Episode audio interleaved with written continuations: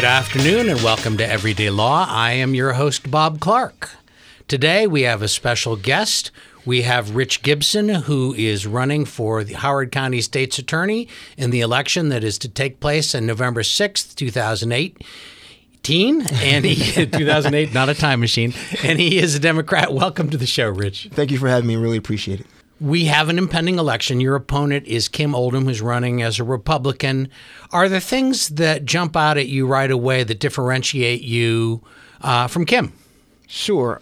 Well, I'll, I'll start with political affiliation. Sure. Um, so there are some who argue that the position of state's attorney is apolitical, meaning that it doesn't have a political push and pull in the everyday existence of the office.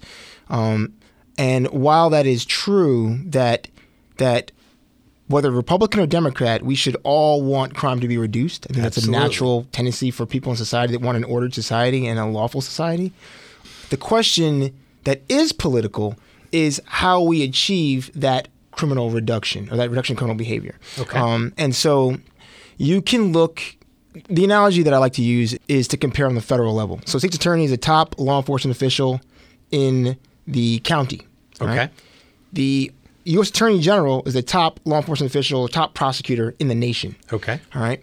And if you were to compare the practices and policies and procedures of Jefferson Beauregard Sessions III, who's our current, for the moment anyway, uh, U.S. Attorney General, um, with that of, say, uh, Loretta Lynch or Eric Holder, who preceded him, in the Obama administration. In the Obama administration, as Democrats, you will see vast differences in terms of the way in which we achieve the goal of reducing crime. Those differences being, um, for instance, Jeff Sessions does not believe that prosecutors should be involved in, in law enforcement oversight.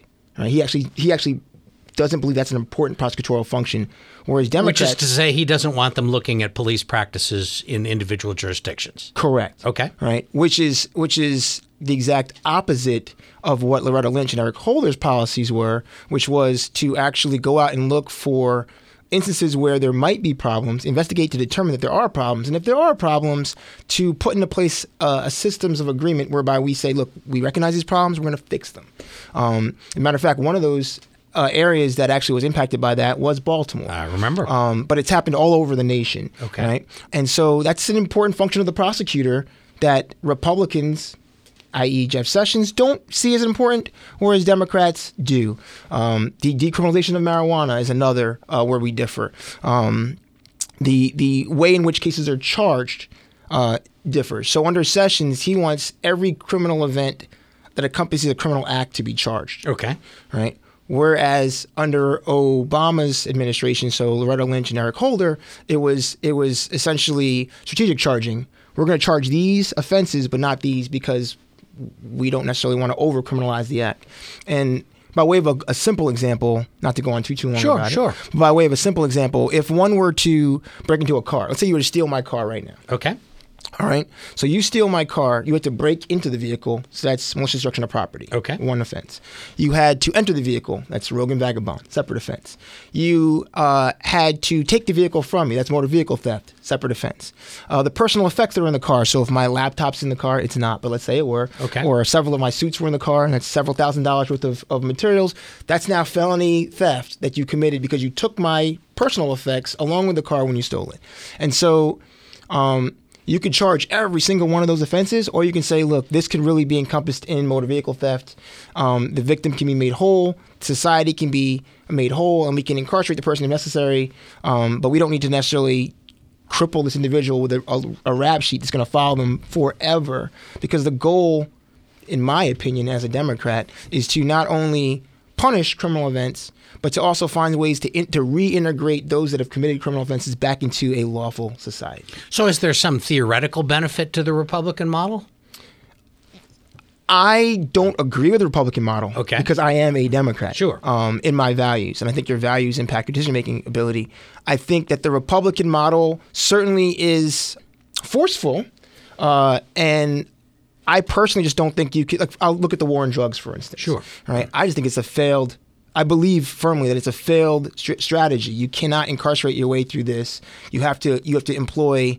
Um, different approaches, rehabilitative focuses, in order to really curb this issue. You need to you need to, to not only attack the supply side, but also the demand side. And I think the Republican model is focused very heavily on the supply side, but almost ignores the fact that there's a demand that exists in the community that we really aren't addressing. So you just end up incarcerating a lot of people.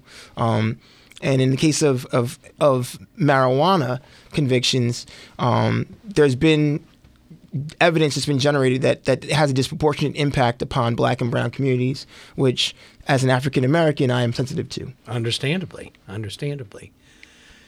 So, in essence, it sounds to me like you believe that charging people appropriately is a good idea, but also finding mechanisms to reintegrate them back into the community once they've done their time or been sentenced for their crimes is something that needs to be focused on more nationally, and I presume in Howard County as well. Yes. Um, for instance, uh, there was a, uh, this year, uh, the Conference of Women Judges had a reentry event in Jessup, and I was invited to be a guest speaker. Sure. Um, so I went to the facility and I interacted with uh, prisoners that were scheduled to be uh, released within the next, I think it was, I don't want to say it wrong, but uh, let's just say the next six months. It might Sure. be a little longer than Sure. that.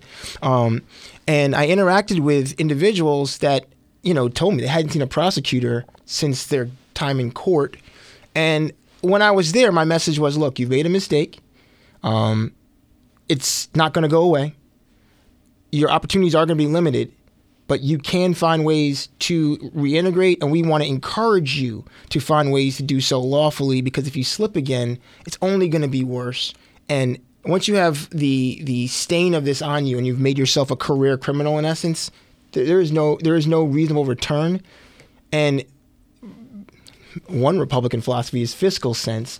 Um, I think Democrats also share that, but it's, I'm just being I understand. slick, I guess. But uh, the the the it doesn't make monetary sense for us to pay forty five thousand dollars per inmate. Um, when, when you're going to end up having to have a uh, just a re-entry cycle, cycle of recidivism, where they're just they're getting out and going back in. So we need to find ways to curb that. I was happy to be a part of that, and I would encourage, encourage prosecutors uh, to be a, a part of that. That um, the the process of ensuring that the crime is a one-time event. So, tell us a little bit about your background and how you think that your background would help you serve as Howard County State's Attorney. So, in terms of my background, I guess I, I went to Howard Law. I Okay. graduated from Howard Law, and um, One of my closest friends in the world is a Howard Law grad, former Supreme Court law clerk, a guest on this show, James E. McCullum Jr. yes, yes, yes, yes. Um, we we. I'm very proud of of, of uh, my institution, the school, and, and its mission statement, and, and producing social engineers, people that are out there trying to make a difference. I went to Howard, wasn't sure what I wanted to do, and I clerked for a judge. The judge had a mixed docket, so I saw civil and I saw criminal. um, and the ability to see both aspects of the law kind of was eye opening. And I realized that I was really um, in tune with the, the criminal process and the criminal law, and I wanted to make sure that um, I was a part of that. Um, the ability to speak to speak on behalf of victims that have been harmed, um, the impact that a prosecutor has in making these key decisions uh, on on not only the victims and, and society, but also on the defendant, right? Really did appeal to me. I think you can make a. It's a position where, if you think about it, uh, everyone else is reacting to the prosecutor. The defense counsel is reacting to the prosecutor. The police, I can decide if the charges are brought or not. So they're all reacting to the prosecutor. The court is all reacting to the prosecutor. So it's a position where you have a lot of um, impact, and that just really appealed to me. Uh, I started prosecuting under under um, Glenn Ivey in Prince George's County. Sure. Uh, that would have been 2003, 2004, um, and I I uh, started off in district court where I handled uh, small scale cases, uh, traffic violations, DUIs, DUIs, you bet. you know, uh, simple possession cases, minor stuff, and then um, I went to juvenile. Um, when I was promoted to juvenile, I was handling uh, cases that were committed by individuals that are underage. It ran the gambit of what would be considered a felony offense or a district court offense Sure. But the outcomes are different, and the goal is rehabilitation versus you know punishment. You know, uh, it, the, the focus really is on rehabilitation for juveniles, um, As it should be. as it should be. And then and then I handled. Um, I was then promoted to be the head of the juvenile drug court. I was the principal attorney for juvenile drug court, Prince George's County. We worked with a with a assigned judge, um, members of the public defender's office, uh, members of the Department of Juvenile Services. We kind of met, and it was very focused individual. This particular kid, this is his situation, this is his background, this is his family status, this is his educational status, and we're trying to tailor uh, a path for this child that we can incentivize and push like carrots along the way to get them to where they need to be. Sure. Um, and so I did that. And then I was promoted to the circuit court. This is all under Glenn. Sure. Um, promoted to circuit court where I handled home invasions, robberies. Prince George's County, very active circuit Car- court car theft. felony practice. Yes, yes, yes. Um, and I had a good friend of mine. His name was Erek Barron. Um, he's now a delegate in Prince George's County, and he's a partner at Whiteford Taylor Preston, um, big firm in, in the area. Oh, well, uh, Erek was a prosecutor with me, and he said, Rich, if you really want to be good at prosecution and you really want to um, grow in the field, you've got to go to Baltimore. Uh, that's where all the challenges are, and that's where you can become the best. And I took him um, at his word, and I went to Baltimore in 2006. okay. Uh, started in the general trial unit, uh, where I handled um, some of the same kind of cases I was handling in Prince George's County: carjackings, uh, robberies, home invasions, burglaries, um, victim-based crime. Sure. And then within a few months, I was promoted. This is under Pat Jessamy. Miss Jessamy promoted me to um, what was called the Five Unit, which is the the Firearms Investigation Violence Enforcement Unit. We handle cases where someone is shot at and not killed. So you're shot at, you're struck, a bullet hits you, but you don't actually die. Um, those cases present a particular degree of difficulty because many of the individuals involved in those cases uh, aren't cooperative. They might be cooperative the night of the shooting, but a year later, when you're going to trial, they don't want anything to do with law enforcement. They don't want anything to do with the process. They don't want to get in trouble with the person who shot him. Yes, all of those, all of those things and more. Um, they don't want to be labeled as co- a cooperator with Sure. the, the justice system, and so uh, you learn uh, to use what's called 580 5802.1a, which is Nance Hardy, which is uh, the ability to, to introduce inconsistent statements that a person has made in court versus what they said in the past. Let, let me slow you down for one second, just so our audience understands what you mean. better. Sorry, it was a little legal. That's okay. We often speak legal too much on this show. But so what you're saying is often people immediately after they've been shot are upset about it and provide testimony that might implicate a particular defendant. And then as time goes by, they maybe become a little scared about it and they don't want to be labeled and give an inconsistent statement. And you're nonetheless allowed to utilize the first statement, I presume. That is correct. So under under uh, 5802.1a, um, you can introduce a statement that was made at a prior point in time that's inconsistent with with the statement that's made in court as they're testifying. Sure. And so we, we we use that tool in order to put before the jury. The most important part of that rule that I left out actually is that um, the statement that is that is the prior inconsistent statement, the statement that's being played before the jury, Right. comes in for the truth of the matter asserted. It comes in substantively. Okay. So the jury can decide: Do I believe what you're ta- saying from the stand right now? Or do I believe the prior statement you made closer in time to when the incident occurred? And they have the ability to weigh the two and decide which one makes the most sense in light of all the evidence. I would presume defense counsel uh, has a field day about the inconsistency. So you have to establish th- that. That's where the the specialized skill comes in in that unit. You have Okay. to really become an artisan or, or an expert at uh, establishing uh, the the inconsistency, how it's inconsistent, um, and you. If you're doing it right, you're going to layer the inconsistency throughout. So you want to establish several points of, of inconsistency with the prior statement. Sure. And then you, your hope is to introduce the entirety of that statement so that the jury can actually understand what's being said and weigh the, the facts and reach the right conclusion. Okay. Um, I, what in your experience, anecdotally, how often do the juries buy the prior inconsistent statement as opposed to the testimony on the stand, or is that hard to guess? That would be a very hard number to give. It's a it is a very frequent occurrence. Okay. okay. Um, and it depends on a lot of variables: the quality of the statement, the the um, the witness, and how the witness is perceived, uh, the the level of detail. There's a, there's a series of variables. I couldn't really spell it out for you, but the answer is frequently. But I couldn't tell you it's seventy percent or ten percent. Sure, or, you know, sure. But it's frequently is not ten percent, but I couldn't tell you seventy or sixty. Okay. Right. But it is it is a very frequent thing that they believe the statement if it's done properly. Probably highly important that the police officers have a good relationship with the state's attorney's office in order to facilitate the first statement that's taken being a thorough one that is ultimately helpful to the prosecution of the case. I think that the the police involved um, have to do their job. Sure. And you know, we, there certainly is a relationship between the police and the prosecutor's office, um, and that relationship at times has a tension because because the police the police have a we have all the same goal, but we have mm-hmm. different standards. You know, prosecutors to prove their case beyond a reasonable doubt. Sure. Whereas the police are trying to reach a probable cause standard, which is significantly less, and and as a result, there can be some tensions there. But there's always you- you always strive to have a collegial relationship at all Sure, times. sure. But it's you- you shouldn't be overly friendly. Just you know, cooperative. Got to have some distance, Have but to have- you have to cooperate. Yes, a measured distance, but a collegial um, interaction. Okay. Right. Um, so I was in I was in uh, that unit, Five unit. five unit for a year. I also handled Project Exile cases with the federal government during that time. What's a Project Exile case? So briefly. for individuals that are prohibited persons, so um, this is going to get very esoteric. Okay. Sorry. Uh, for for individuals that are a prohibited prohibited from owning a firearm or possessing a firearm due to prior crimes, Gotcha. They aren't allowed to have a gun at all in normal Right. parlance. Right. They're not allowed to have a gun at all. Right. And if they have a gun after they've already been convicted of a crime that would disqualify them from having a gun, they're eligible for us to prosecute them federally. At the time I was doing it, the laws were a little different. So, um, Public Safety Article 5133 uh, at the time was a maximum of five years without possibility of parole and a minimum of five years without possibility of parole. And so, because of that, the maximum and minimums are the same. There's very little incentive to plea.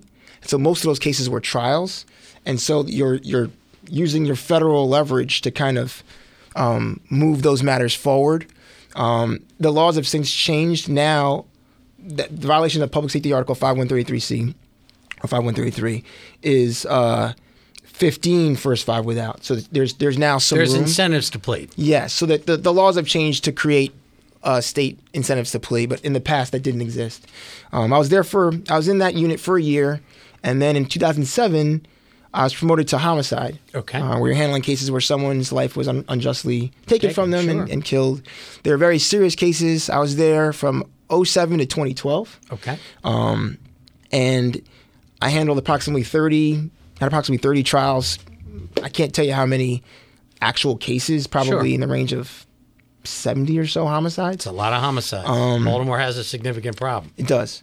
Um, it does. And then um, in 2012, Gregg Bernstein took over the office. He created a unit called the Major Investigations Unit. That unit um, is focused on on organizational crime and being proactive. So we're gonna we're gonna use proactive strategies to identify who's gonna commit the crime. We're gonna work with federal, state, and local law enforcement. So we're partnered across the board with with every asset the law enforcement community has, um, and we are going after the individuals that are engines of violence that are driving the crime in the community, and we're also going after organizations, so drug trade organizations, human trafficking organizations, uh, gangs. We're going after those kind of entities as well as individuals that are engines of violence, as I said before. And he chose senior attorneys from various disciplines. So it's an interdisciplinary unit. We don't handle one type of case. We handle drug cases. We handle human trafficking cases. I said gang cases, um, robberies if it's like a series of robberies, Sure. um, carjackings if it's a series of carjackings. Any any kind of organized any kind of organized activity. I had a case where a group of individuals came together and um, robbed a pharmaceutical truck of opioids, and it was that it was a very planned and orchestrated uh, matter that ended up taking a trial, and we were lucky enough to get a positive outcome. Um, but it's those kind of cases that we deal with. Um, another case that's a good example is the Kenneth Jones uh, gang case. He was a hitman for the Black Guerrilla family, which is a, a gang that's all over the state. And he was someone who the gang was leaning on. He was he was an entity that propped the gang up because if they needed someone killed, not everyone. Some people can kill one time. Not everyone is a killer, Yeah. where they're going to just kill repetitively. He was that kind of individual. Okay. And so we we handled him um, appropriately, um, and it was a lengthy trial. It was about a month and a half of trial, um, but at the conclusion, he was found guilty, and uh, he's serving a very lengthy sentence. Um, so those are the kind of cases that we handle in major investigations under. So I was, I was an attorney in that unit, and then under Marilyn Mosby, I was again promoted, and now I'm a supervisor in that unit. So I supervise a team of attorneys that perform in that same function. It sounds as though you have had a fascinating and very diverse career working in conjunction with local authorities and national authorities, and mm-hmm. that that would be of great value mm-hmm. to us in Howard County. Absolutely. What do you perceive are the major problems in Howard County that need to be addressed in the criminal justice system? So I think one of the main major issues that we are going to face, uh, and we are facing, is the opioid epidemic. Okay. It is something that is spread across the nation and is certainly impacting families in Howard County.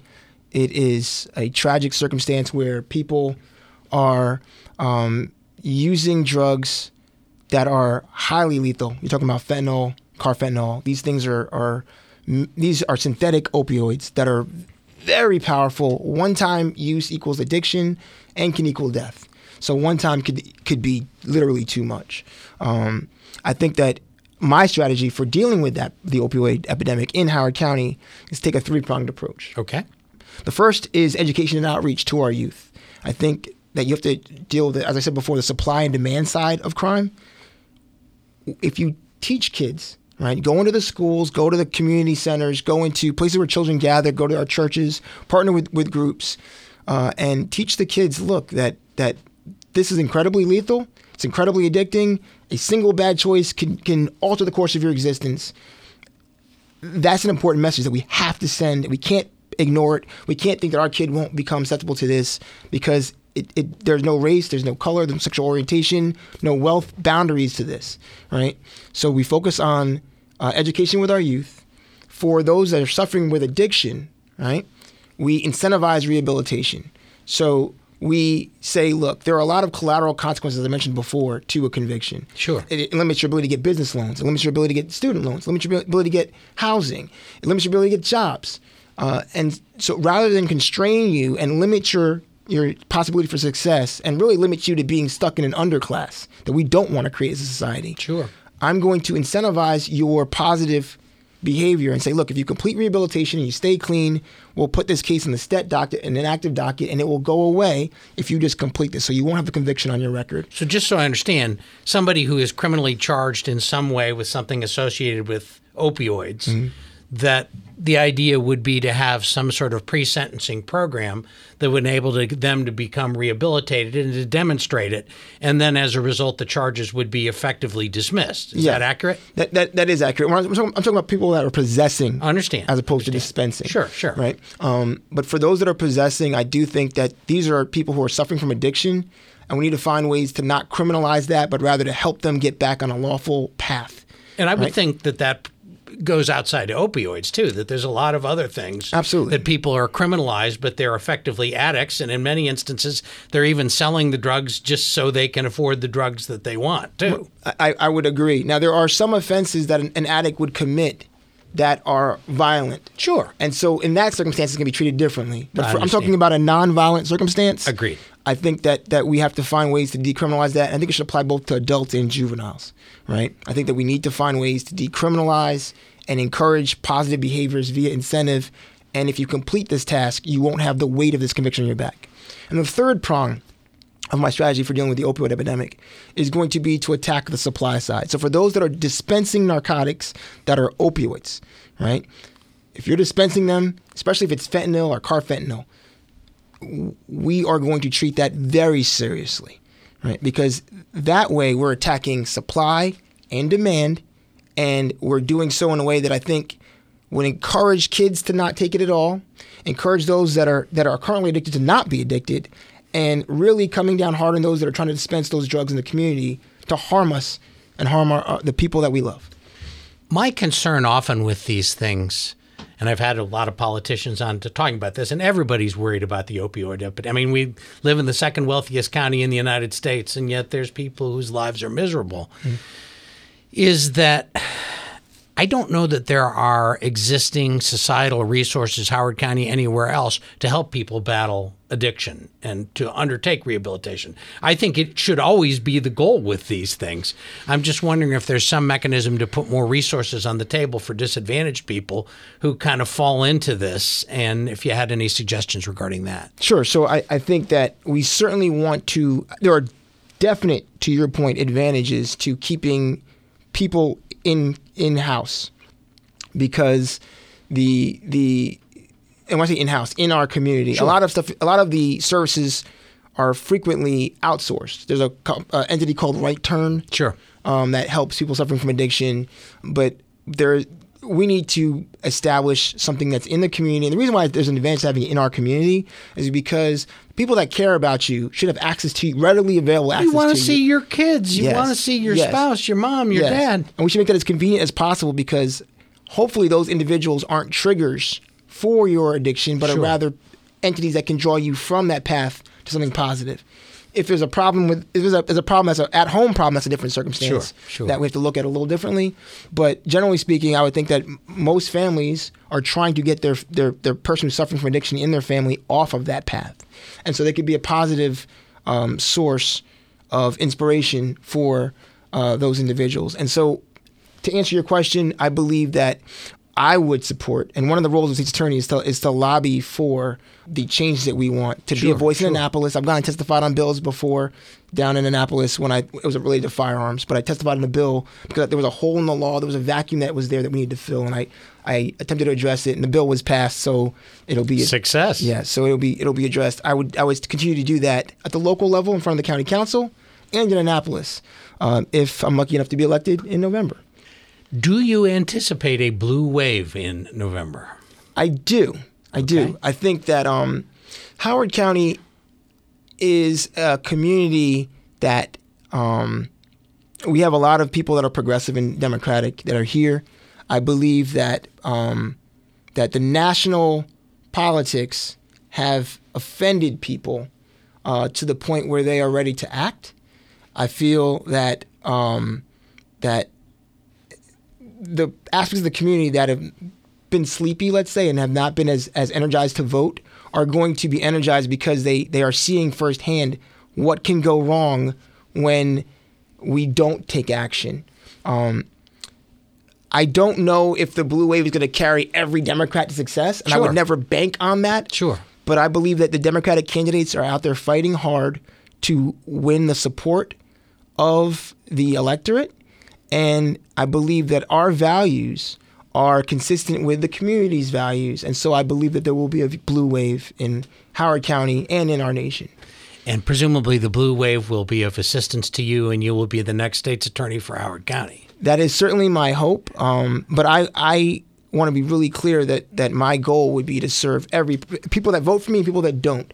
My goal, if elected, is going to be to serve this community to really make the changes that I think we need to be more proactive and involved in the community.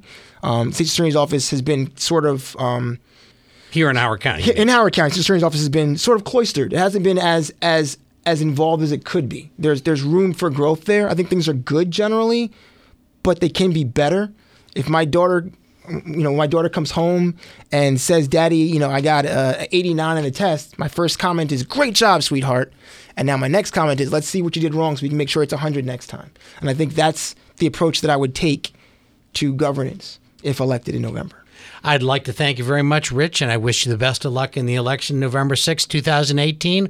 All listeners, make sure you get out and vote. You got to exercise your franchise or you're not allowed to complain afterwards. This is Bob Clark. This has been Everyday Law. Thank you and farewell.